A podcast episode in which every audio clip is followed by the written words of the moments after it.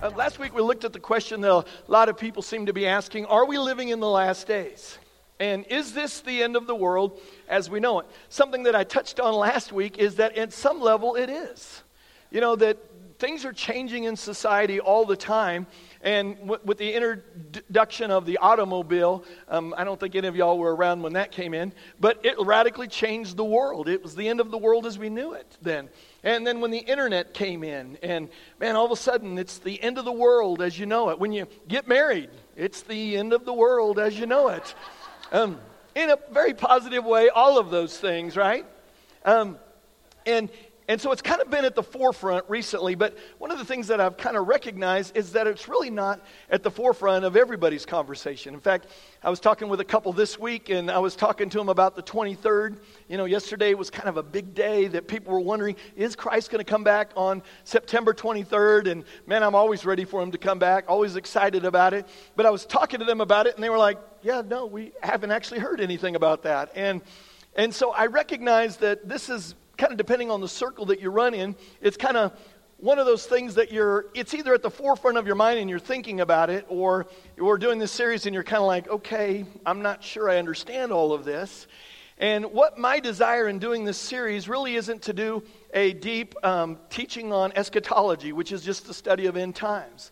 I think it's an incredibly important thing for us as believers to do, but I think it's probably through a small group that we need to do it so there's more of a question answer time. And in fact, um, if you have not um, ever led a connect group, but you're thinking, you know what, I'd like to do that, come up and see one of the staff members at the end of the service and say, you know what, I'm, i might be interested in doing something like that. We can maybe talk you through that and maybe help you understand how important that might be. But my desire really is just to give you hope to really give you hope because we do live in a time when things can seem a little bit hopeless at times.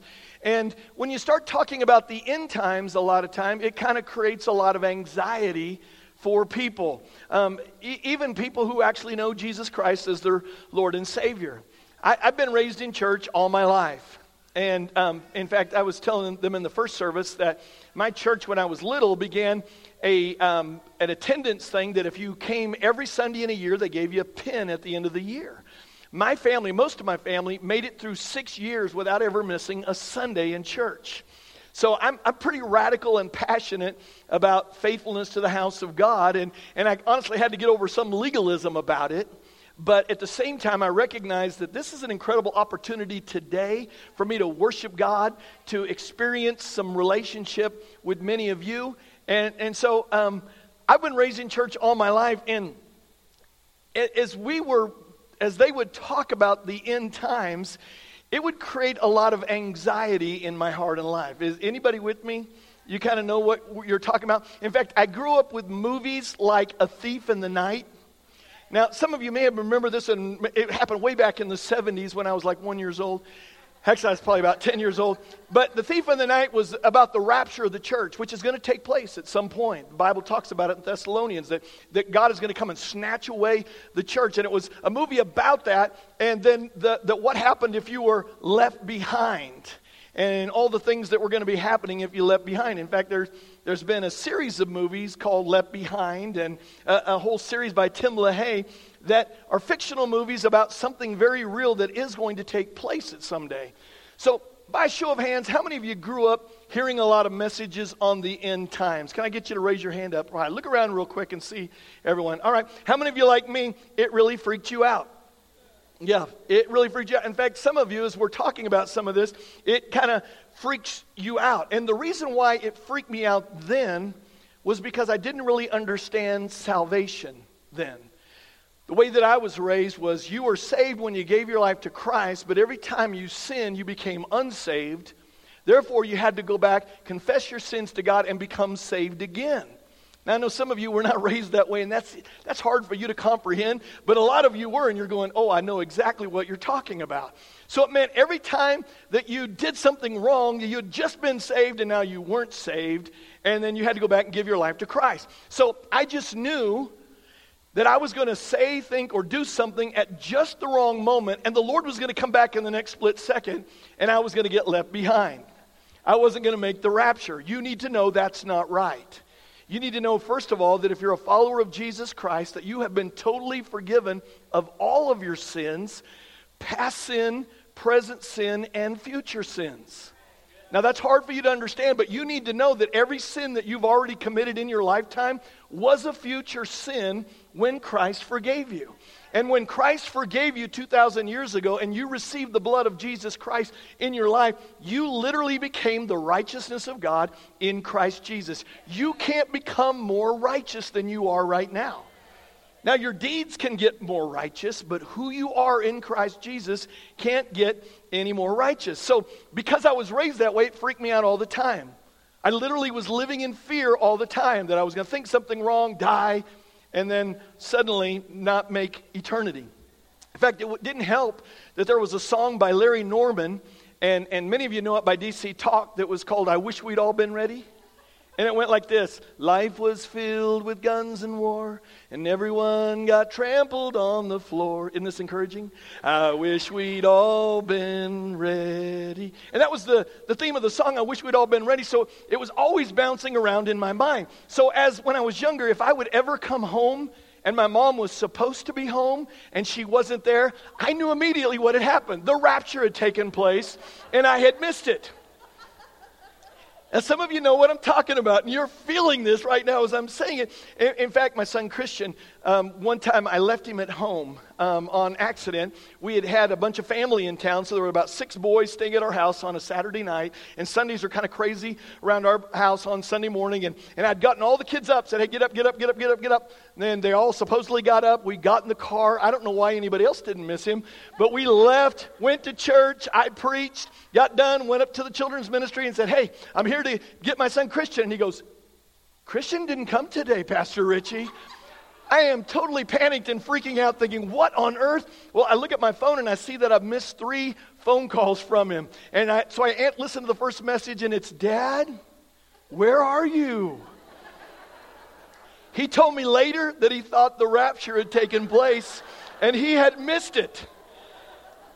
You know, in fact, it's funny thinking about the 23rd you know, yesterday I have a lot of friends that, man, they knew this was going to be the day. I was wanting so much to just, whenever somebody would text me, hey, are you still here? Kind of joking around, send back something in brackets, say auto reply. Hey, I've gone in the rapture and I must have had my phone in my hand and it went with me. You know, just to really kind of freak people out for a little bit. But, but we, we don't really want to scare people, but, but what was funny is that Christian, even though he was scared at first, he must have gotten more comfortable in the eternal security that he has as a believer because the second phone call was, Hey, Dad, how do I turn on the PS2? You know, so he kind of got over it real quickly. And when I was younger, we used to sit around and talk about the rapture. We used to talk about the end times. Seriously, that, that um, Thief in the Night movie, I think it was one of four movies that we saw within a couple of years. So there was this constant anxiety. And we would like be sitting around the campfire camping or something, and we would talking about, talk about how horrible it was going to be if you got left behind. All the different things that were going to happen and how we didn't want to be left behind. And literally, the more we talked about it, the more afraid we became because we would, we would dream up things that weren't even in the Bible that were going to happen. And the, the one thing that, that I kind of began to find a little comfort in was the fact that I recognized I was probably living a little bit better than the rest of my friends. So I thought, if they make it, I'm going to make it. Or I thought, if I don't make it, they're not making it either. So at least I'll have somebody here while I'm going through the tribulation. How many of you know that misery loves company, right? So there's been a lot of talk and a, a lot of a lot of talk about again about the end times, the things that are going on right now. And and trying to help people become more aware and understand things, sometimes people start assigning dates. Like, I don't think that I heard anybody say it's for sure September 23rd, but there were a lot of people that just kind of knew for sure it was going to be September 23rd. That's why I said last week, hey, if you come back next Sunday, I'll tell you whether or not it was September 23rd. It wasn't, by the way. Um, that's why we're all still here. And it's kind of interesting as I was. Um, right doing my message this week, I wrote down in my notes, obviously it wasn't September 23rd. And then I thought, well, what if it is? And um, I'm, not, I'm going to have to go back and change my notes, you know, for Sunday. And then I thought, no, I won't actually be here, so it won't really matter anyway. And then on top of that, I sent my notes to the staff ahead of time, said, hey, just in case I make the rapture and y'all don't, here's a message that you can preach on Sunday. so So it, it, it, it's not a good thing for us to try to decide this is when Jesus is coming. But it is a good thing for us to be aware of the season. For us to be aware that the, the return of Jesus Christ is imminent, meaning it could happen before the Cowboys have to play again tomorrow night. All right? Last week I was a lot more confident in that. But the, it, it could come at any time. And so we want to be prepared and we want to make sure that we're, we're prepared, that we understand this, and yet we're not living in fear and anxiety. And when people start saying this is the time, you, you need to recognize that they're, they can't be accurate in that. Let me show you why, because I want to remind you of a verse that I shared last week. Jesus is talking about his return, and he says this But about that day, talking about his coming, or the hour, no one knows not even the angels in heaven, nor the Son. This is talking about Jesus himself, but only the Father. I do believe that Jesus right now is sitting in the presence of God. He's sit, the Bible says he's seated at the right hand of God, and he's looking at God and he's looking at us, and he's saying, God, is it time yet? God, I'm ready to go and get my bride. I'm ready to go get my, my, my bride and, and bring them to be with me. You know, God loves to spend time with you. You know, it, it, it, um, it hurts his heart. And, and, he's not mad at us, but it, it hurts his heart when we only work him into our life occasionally. He wants to spend time with us. He wants to walk with us day in and day out. He wants us to invite him into our decisions that we're making and walk with him. So he's poised, ready to go. And I think the reason why I think that he is poised and ready to go is because we live in a very unique generation. We really do. I talked talked about this last week, but I want to just recap real fast. And the first one is the worldwide financial technology that we have. It, it, has not been that long ago where, where technology has advanced so much now that there literally is going to be, the Bible says, that the in, in the end times, during the tribulation, there's going to be a one world economy. They're all going to be, we're all going to be sharing for instance, the dollar or the yen or whatever it's going to be, there's going to be a one world economy. That couldn't have happened just a generation ago um, the worldwide satellite technology. That today, that, that we have the ability to be here, but literally see things in real time as they're happening around the world. And the Bible talks about the killing of the two witnesses, that the whole world is going to see it happen. So we live in very unique times, and there are extraordinary things happening right now. All the earthquakes and tornadoes. And, and it's not just that there are signs being fulfilled, it's that multiple signs are being fulfilled right now as we're ta- talking. So the question is, what are we to do? If, if this is the end of the world as we know it, what are we to do? Well, last week we talked about the fact that we are to understand the times that we're in and we are to know what to do. It's important that you and I understand the times that we live in because there are going to be people in your life that do not have a biblical frame of reference that you're going to be able to help them understand this is all supposed to be happening, that the end is coming, but God's coming back for his people. And we need to know what it is that we are to do because what we don't need to do right now is be freaked out. You don't need to be afraid and anxious. Listen, when you get rooted and established in the love of God and you know that God loves you, you know that you can go through anything and that because God loves you, He's going to watch out for you, He's going to take care of you. And so we, we don't need to be freaked out. But listen, we don't need to be just sitting around either. This isn't a time just to sit around and not do anything. It's not, not a time where we can be confused by a lot of things going on, that we're adding confusion to the process. But what the Lord's return should do, and we talked about this last week, is it should comfort us. When you know that God's a good God, I can't wait for Him to come back. I love my life. I am married to the most amazing woman in the world. I get, I get to pastor you guys. I get all these amazing blessings in my life. But as good as this is, it pales in comparison to heaven. So it should comfort us, people that have died that we miss, that, that we're going to get to see them again. This morning, before the ser- first service, I was praying with a pastor friend of mine. He was one of the pastors that participated with us in the Houston Relief. And this past week, one of his best friends, they are working together and they're doing, doing some, um, throwing away some things. And suddenly he just dropped dead from a heart attack like that. I told him today, I said, Man, as tragic as that is, I want you to know that he's gone before you.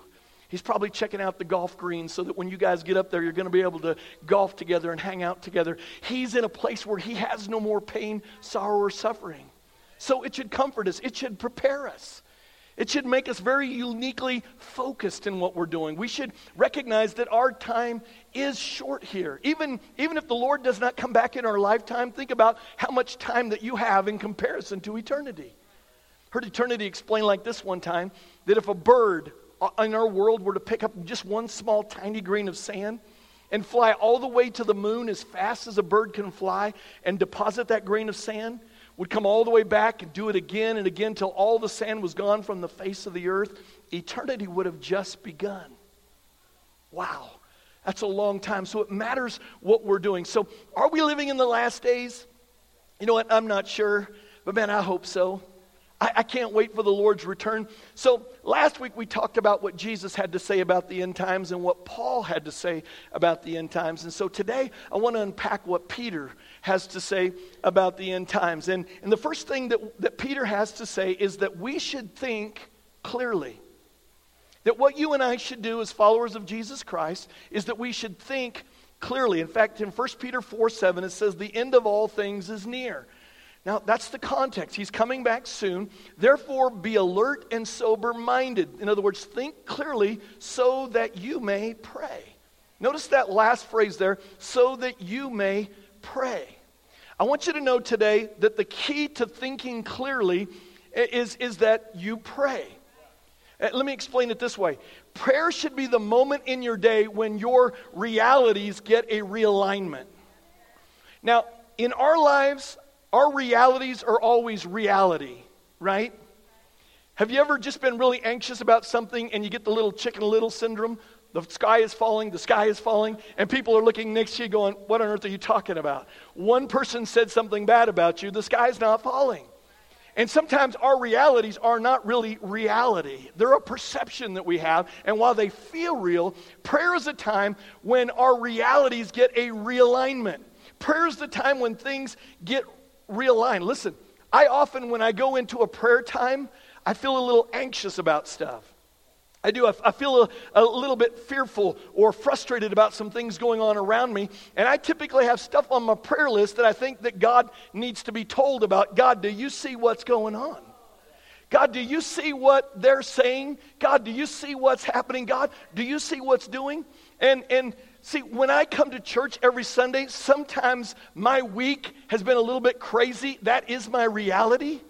In fact, this sometimes takes me a worship song or two to kind of go, okay, I guess I am saved and I guess I am a follower of Jesus Christ. Pastor Richie, that absolutely. Because our, our realities get mixed up all the time. It's one of the things I love about our services. It's one of the reasons why you need to show up as often as you possibly can because sometimes your reality has gotten skewed and it's off and you're, you're, you're thinking wrong. You're dealing with negative issues. You're saying wrong things over your life. And you get back in and you start unintentionally sometimes singing the praises of God, talking about the goodness of God, and you remind yourself, oh, and suddenly you feel the burdens lifted and the heaviness lifting off your life. That's why I love our prayer services. That's what I love about prayer and the Word is that it's a realigning time in your life. That's what prayer should produce in your life is a realignment. In other words, you come to a place in prayer in a time with God where you get to understand the heaven realities, not the earthly realities. Are y'all hearing that? Prayer is not a place where you inform God about things going on in the earth. It's where He gets to inform you about things that are going on in heaven. So I always start my time in prayer by thanking God. Listen, the Bible says that we are seated in heavenly places with Christ Jesus. Well, Pastor Richie, I've never sat next to him. In the spirit, you can, which, by the way, you actually are a spirit being that happens to have a human body. You're not a human being that happens to have a spirit. We need to understand that our spirit is the thing that is actually going to live forever. So you're seated with Christ in heavenly places. Colossians 3 says to set your mind on things above, not on things of the earth. Now, that doesn't mean that I just have to have just an eternal perspective, though I do think that's important. But it means when I go to the Lord in prayer, I get my eyes off the things of the earth and my things to the things of heaven. See, when I go to God in prayer, the Bible says that we enter his gates with grumbling, griping, and complaining. That that's the Actually, that's not true for those of you that didn't know that. The Bible says we enter his gates with thanksgiving.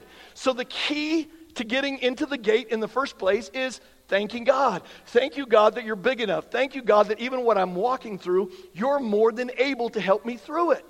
Listen, we thank God in all circumstances, not for all circumstances, but in all circumstances. And it's the key to getting access into the throne room of God. So I begin in, in prayer, and as I spend that time in prayer, what happens typically is my problem is big, but my God is small. I start speaking the pro- promises, and it goes, My problem is big, my God is small. My problem is big, my God is small. My problem is big, my God is small. My problem is small, my God is big. My problem is small, my God is big.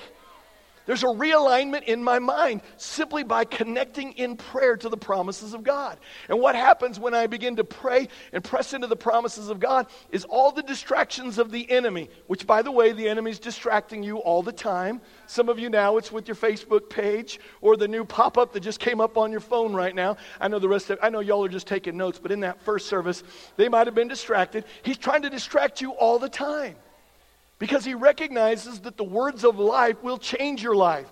And if you only hear the, the negative things and you speak the negative things all the time, you get stuck. So when you start declaring the promises, the fog in your mind begins to disappear and your mind becomes clear. Is this making sense today? So we get clear minded because, again, it's what we should do at the end times. Here's the second thing that we should do we should focus on relationships. Listen, it's about people, people. It is.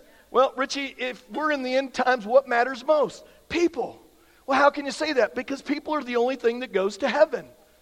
I know some of you believe all dogs go to heaven, and that's kind of a theology you have to work out yourself. But people are the only thing that goes to heaven. Everything else gets left behind. People last forever. That's why we should focus on people. And by the way, I'm talking about all people.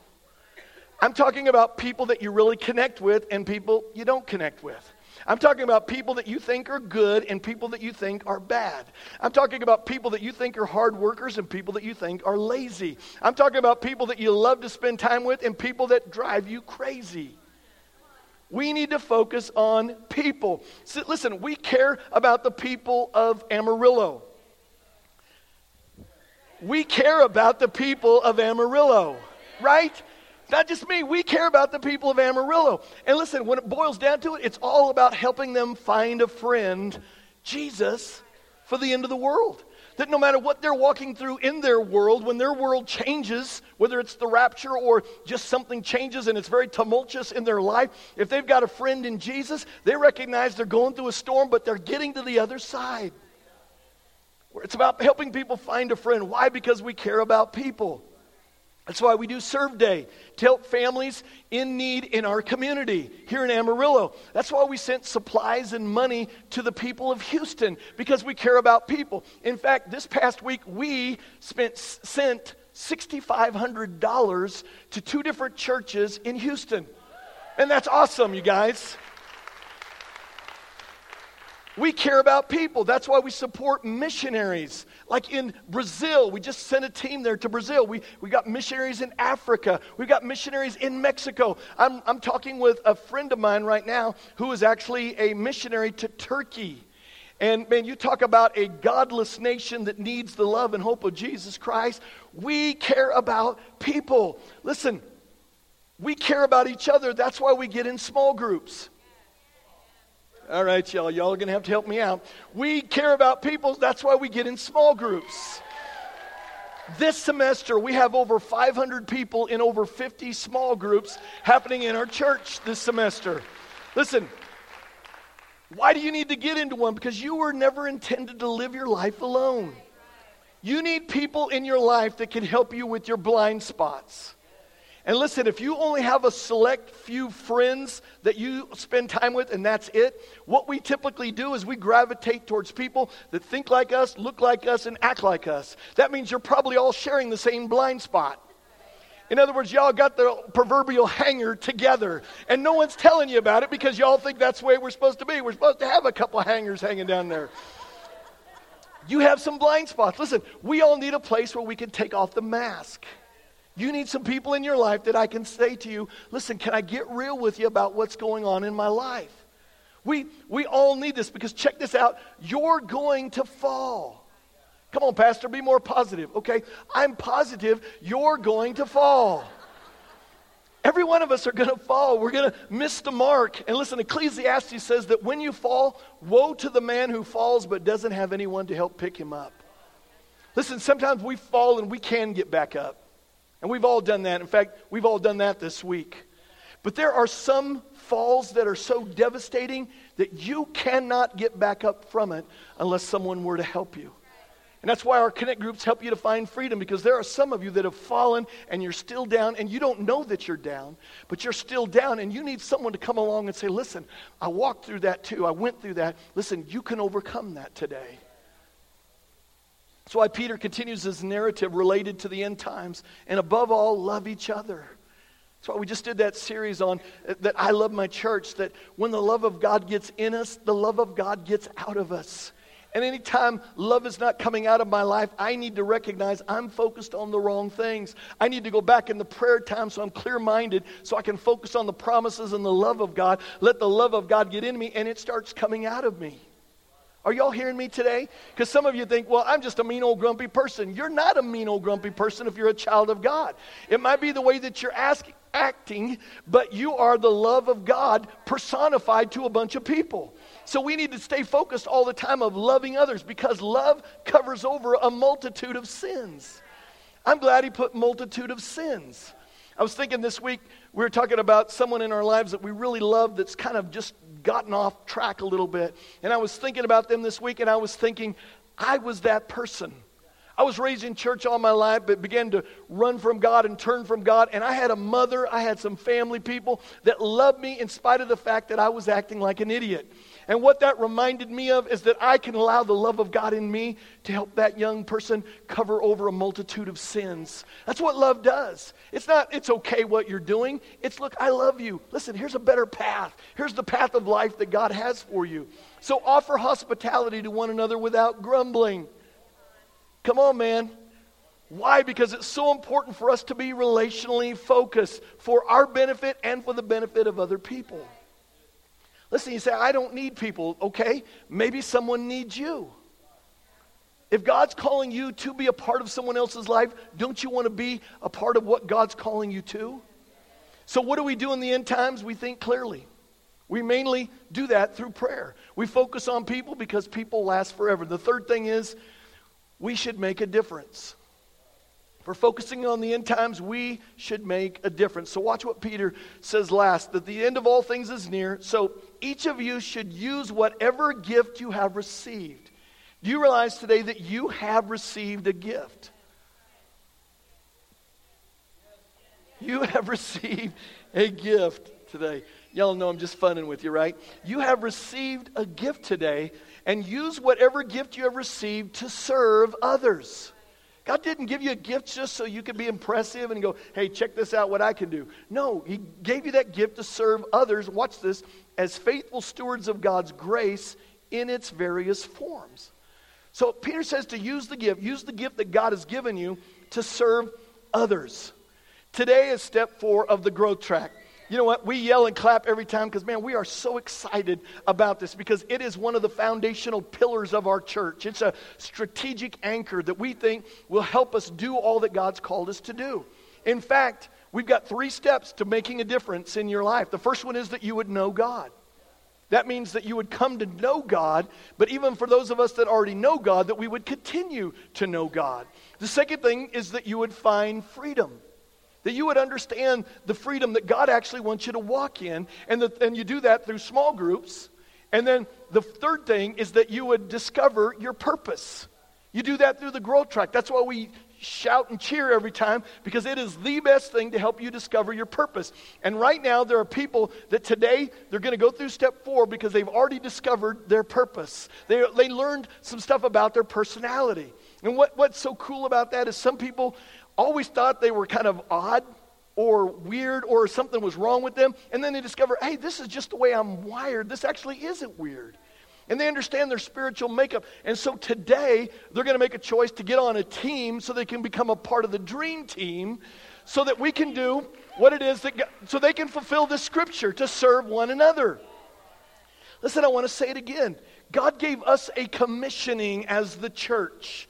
This wasn't for the pastoral staff. It wasn't just for a few people. It was for us to go and make disciples that were making a difference in the world that God's placed us in. And so, what do we do? Well, Pastor Richie, I can't preach or I can't lead this. Listen, you've got something inside of you that serving the body of Jesus Christ helps the body of Christ become discipled.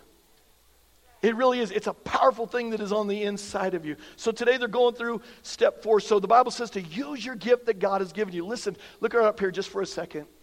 You have something that God wants to work through you to impact people in these last days. Oh, Pastor Richie, I'm on plan B. You are not on plan B. Another lie of the enemy. Pastor Richie, I'm not qualified. You are qualified. You've been qualified because of Jesus Christ today. You've got something in you that will help you reach people, and it's about serving people. Going on, 1 Peter 4, if anyone speaks, they should do so as one who speaks the words of God. He's just listing a few things here of what people can do. If anyone serves, they should do it with their strength that God provides, so that in all things God may be praised through Jesus Christ. And then it ends with to him, because this is all about Jesus. This is not about us. This is just about us using the gift that God has put in us to bring glory to Him. You know, y'all have heard me talk about this before, but when Jesus made his triumphal entry, when he just before he was going to be crucified, he was coming in and they were singing Hosanna, Hosanna in the highest, and they were shouting praises to God. You realize he was riding on, in on a donkey. And when, the, when he was coming in, you know, if the donkey wasn't careful, the donkey would be going, Hey, check me out. They're all cheering for me. They're all cheering for me. Listen, we're just conduits of working through, working to do what God's called us to do. We're carrying the anointing into people's lives, we're carrying life into people's lives. To Him be the glory and the power forever and ever. Amen. So, if we're living in the last days, what should we be doing? We should be helping people find a friend for the end of the world. We should. I know, I know that some of you have some family members, some coworkers, some people in your life that you've talked to them and talked to them and you you're about ready to give up on them, I want to encourage you not to do that. Uh, about six weeks ago in August, uh, a buddy of mine came and spoke here, Mark Brewer, and he is the executive pastor at the Oaks Fellowship in Dallas, Texas. And he was somebody that I had the opportunity to lead him to the Lord. He, he says and shared the story that I told him he was going to hell, and, and that's not quite exactly right and accurate. But what had happened is I had talked to him lots of times about Jesus in his life and the importance of having Jesus in your life and what he needed to do, receive Jesus in his life, and he would blow me off all the time. And I remember one time that he's talking about, he walked in and he was talking about the party that he'd been to the night before and how drunk they had gotten and all the, all the things that had happened and girls that he was sleeping with and all these things. And I, I caught him and I said, Hey, Mark, I said, what do you think's going to happen when you leave this life? What do you, what do you think's going to happen to you? He said, Man, I'm going to heaven. And I said, Listen, Mark, if you don't receive Jesus Christ as your personal Lord and Savior, you're not going to go to heaven. In fact, you're going to go to hell. Listen, I said it kind and I said as gentle as you can to say that. And sometimes we have to actually speak the truth like that to people. And listen, he blew me off and he was mad at me. But about two weeks later, his grandpa got really sick and he wanted someone to pray with him. I promise you, he didn't go find his party friends. He came to me and said, Richie, would you, would you, would you pray with me? My, my grandpa's sick, and would you pray with me? And that was kind of the beginning of, of God really beginning to do a supernatural work in his life. So listen, don't give up.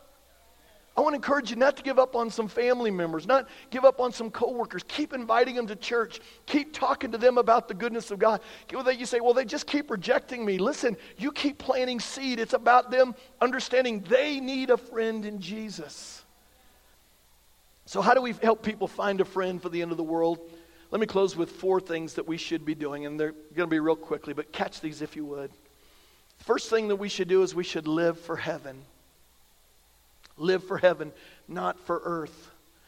I know that we are a blessed people and it's amazing the blessing of God in our life, but I'm telling you, earth is going to disappoint you.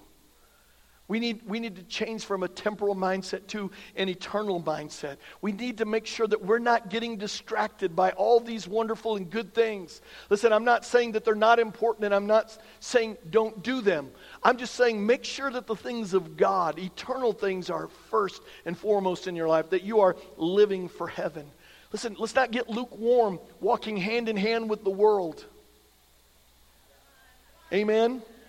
I, am telling you, even when this kind of began to stir up about the end times for me, I was kind of thinking, man, I want to see my grandkids. I really did. I'm thinking, man, I, I want to see my grandkids. And I thought, whoa, wait a second. I do want to see grandkids, but more importantly, I want to see Jesus. I want to, I want to live for a heaven, uh, an eternal mindset. So, second thing is we need to stand for truth. You know, it's, it's an important time for you and I to be able to stand for truth. And I'm not talking about taking the truth of the Word of God and beating people over the head with it. But I'm talking about letting them understand that Jesus is the way today. He's not one of many ways. And I don't care what popular culture says today and how, how attacked we may get in the media or from different celebrities. I'm telling you that we have the answer in Christ Jesus. And we need to be willing to stand for truth and be willing to talk to people and, and share truth and look for opportunities that God would give us the opportunity to speak truth into their lives. So we need, we need to prepare again like He's not coming back forever and speak the truth constantly, but we need to live our lives like He's coming back in the next moment with a sense of urgency. Third thing is let's proclaim the gospel. Not Pastor Richie proclaimed the gospel, but let's you and I proclaim the gospel, the good news of Jesus Christ. And let's proclaim it in as many places as we possibly can. Let's proclaim it in our services, in our small groups. But all of us need to get outside of these four walls and proclaim it to hurting families of Amarillo. We, we're going to continue to, to help the hurting families in Houston, and we're going to continue to help missionaries and send you guys on missionary um, events and, and itinerary things where you're going to be able to hurt, help some hurting people in all over the world. Let's continue to help people. And the fourth and final thing is let's prepare for his return. Let's first of all make sure that we're prepared for his return. I talked about this last week that most followers of Jesus Christ or people that, that claim to be Christians and want to be Christians really love Jesus the Savior. They love the fact that Jesus died for their sins and He paid the penalty for our sins. Where we get challenged sometimes is Jesus as Lord. That Jesus is the Lord of everything in our lives. And just so you know, if He's not Lord of everything, He's really not Lord at all. And you, and you can't actually separate that when you receive Jesus. And we need, we need to make sure that we're prepared, that we have surrendered every area of our life.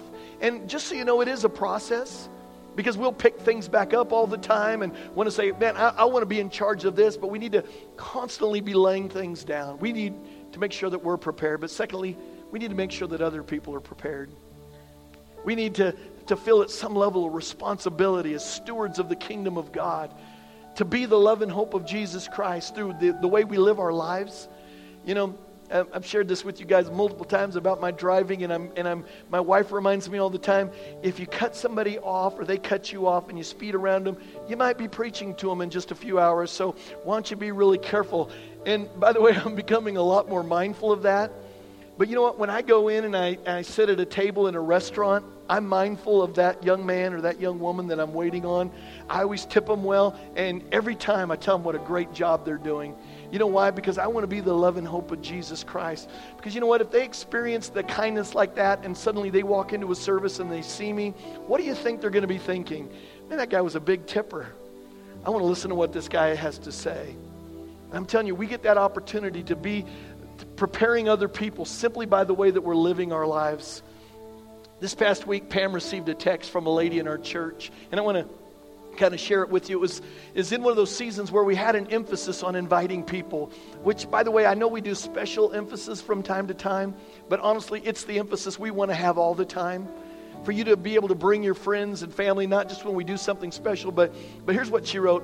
When I think of finding a friend, it takes me back to about this time a few years ago when we had an invite a friend weekend. I invited my parents and my mom invited my brother. That one gesture, the one invite, the one service forever changed my brother's life. He accepted Christ and has never felt judged or uncomfortable, and that alone is an important factor to his growth in Christ. I don't believe he would be where he is today had he not been invited. It's pretty powerful. That one invite provided him an opportunity to receive Christ. Listen, you never know who is one invite away, who is one conversation away someone who is even just one prayer away.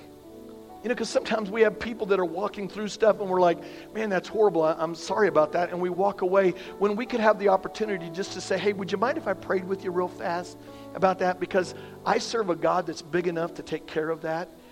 You never know what God might do. And you, I know that God can work without your prayer, but when it's, when God works and you prayed for it, they remember that God did something in their heart and life. And we never know the opportunities that we have. Listen, we don't need to be fearful and anxious about this. We just need to recognize, in light of eternity, it can matter for eternity what we say and what we do. And so let's live like that every day. In fact, I'm just going to ask you to bow your heads. This has been a presentation of Amarillo Fellowship, a community dedicated to spreading the love and hope of Christ. For more information and other podcasts, visit amarillofellowship.com.